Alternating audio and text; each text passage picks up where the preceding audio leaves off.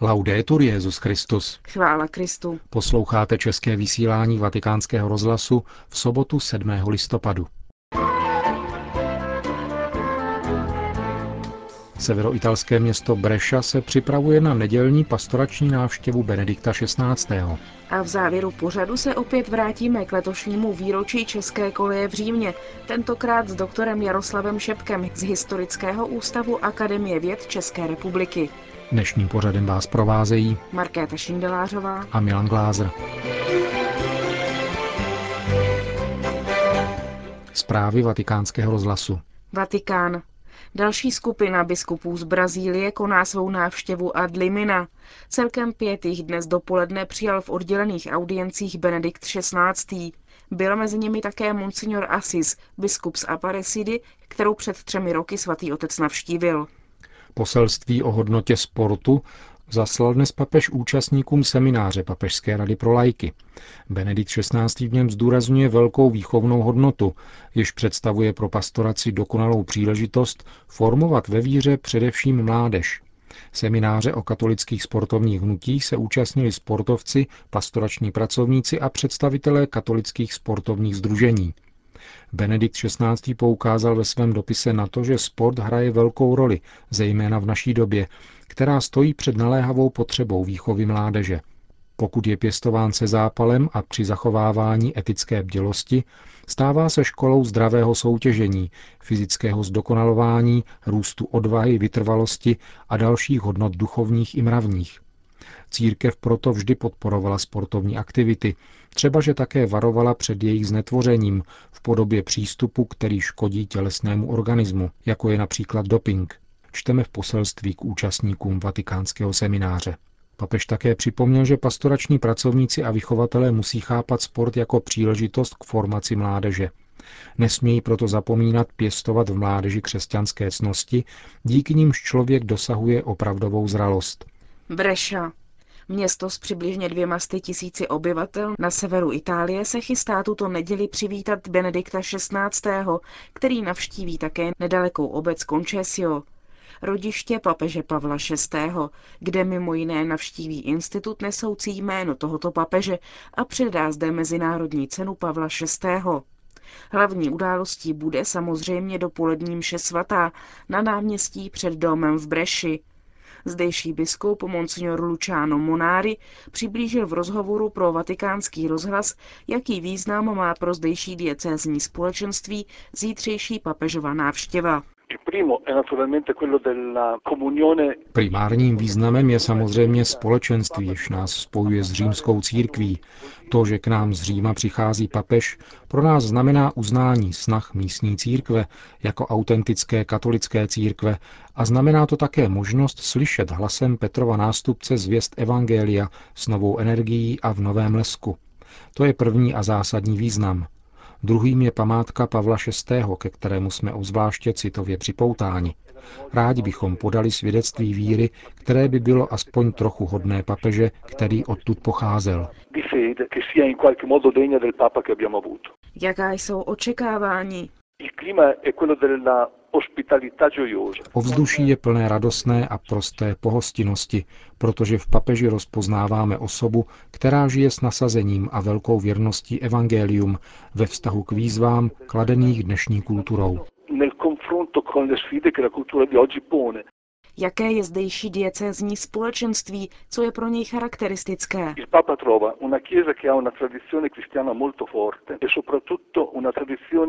Papež nalezne církev, která má velmi silnou křesťanskou tradici a také tradici laického nasazení ve společnosti, ve školství, ve zdravotnictví.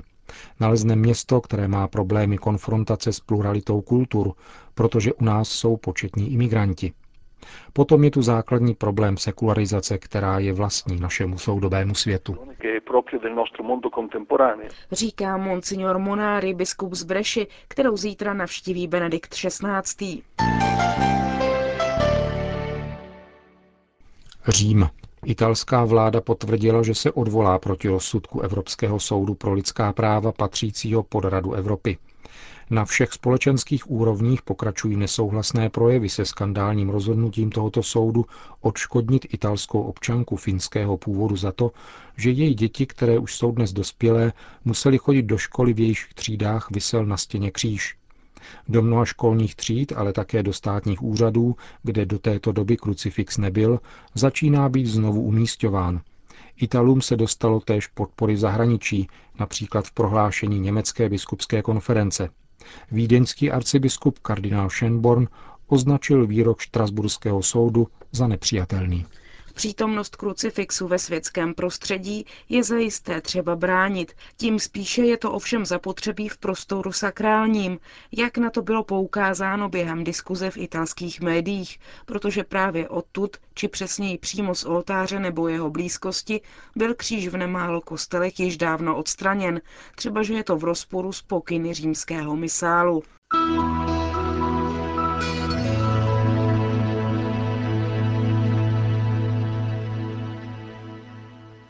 Řím.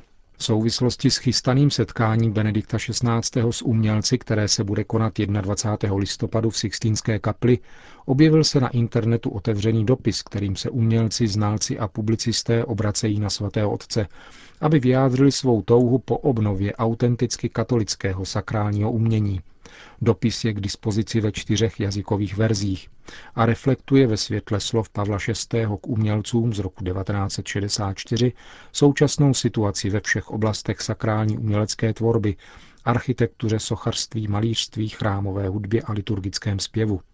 Signatáři otevřeného dopisu označují situaci ve všech těchto odvětvích za velice zneklidňující, především v důsledku trvající krize víry, jejíž předávání se v době uměleckého minimalismu a obrazoborecké teologie ocitlo ve velkých nesnázích.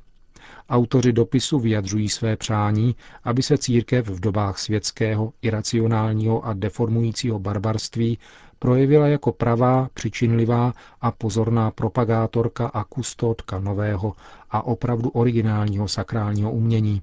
Přičemž na druhé straně vyjadřují svoji ochotu slyšet hlas církve a inspirovat se jím v díle obnovy sakrálního umění a zejména liturgické hudby, kde již desetiletí převládá zásadní zmatek.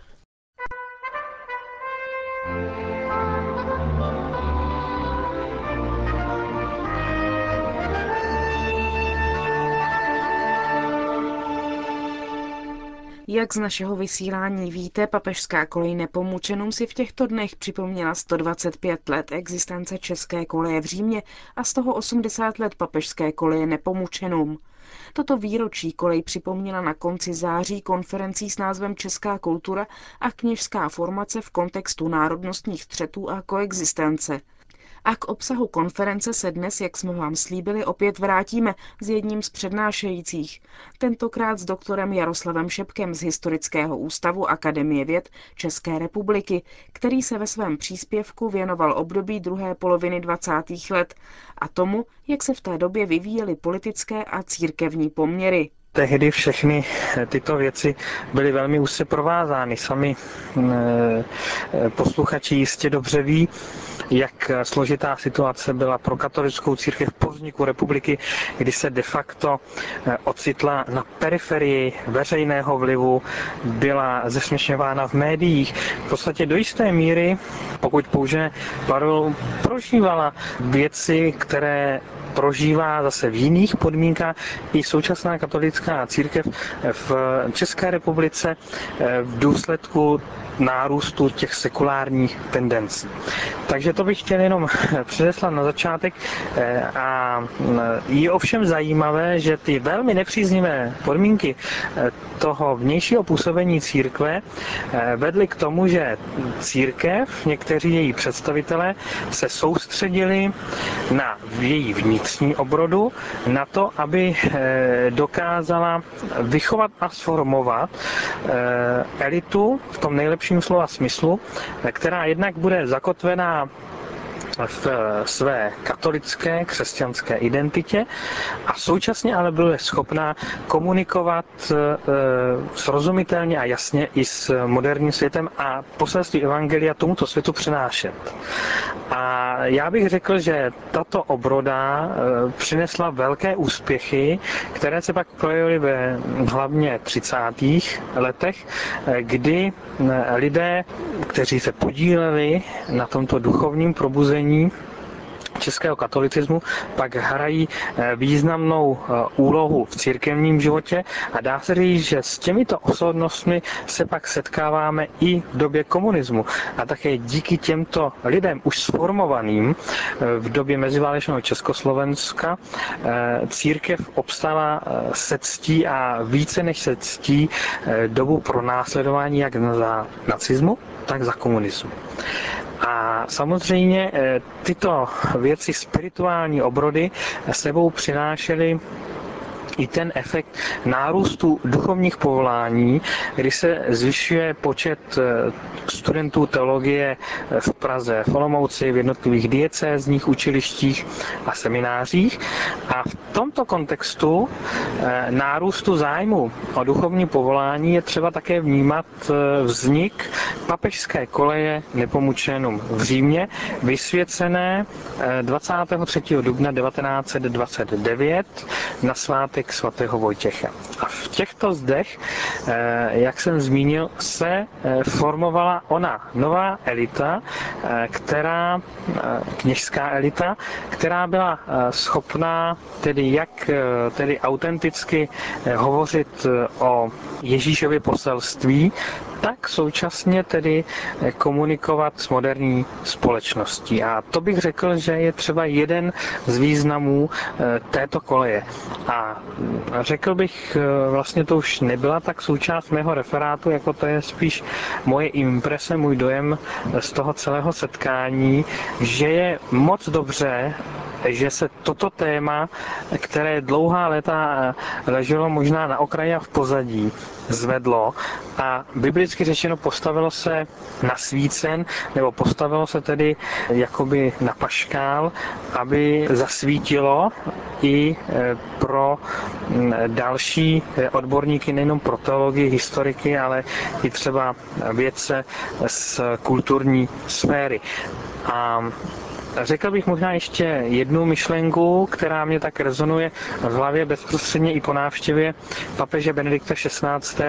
v České republice, kdy on tam při několika příležitostech hovořil o důležitosti dialogu mezi vírou a vědou jako uh, určité skutečnosti, která eh, může pomoci i těm civilizačním problémům a té já se nebojím říct civilizační krizi, kterou v současné době jistě nejenom Evropa eh, prožívá. A já bych řekl, že toto sympózium na půdě papežské koleje nepomučénům právě ukazuje plodnost i schopnost tohoto dialogu a ukazuje vlastně ty jeho konkrétní plody. Já skutečně velmi eh, osobně to vnímám i tak trošku jako pokračování slov a výzev Benedikta a jeho návštěvy eh, před několika dny v České republice, jako by se fruktifikovaly i do tohoto našeho eh, setkání, této vědecké konference říká doktor Jaroslav Šebek z Historického ústavu Akademie věd České republiky.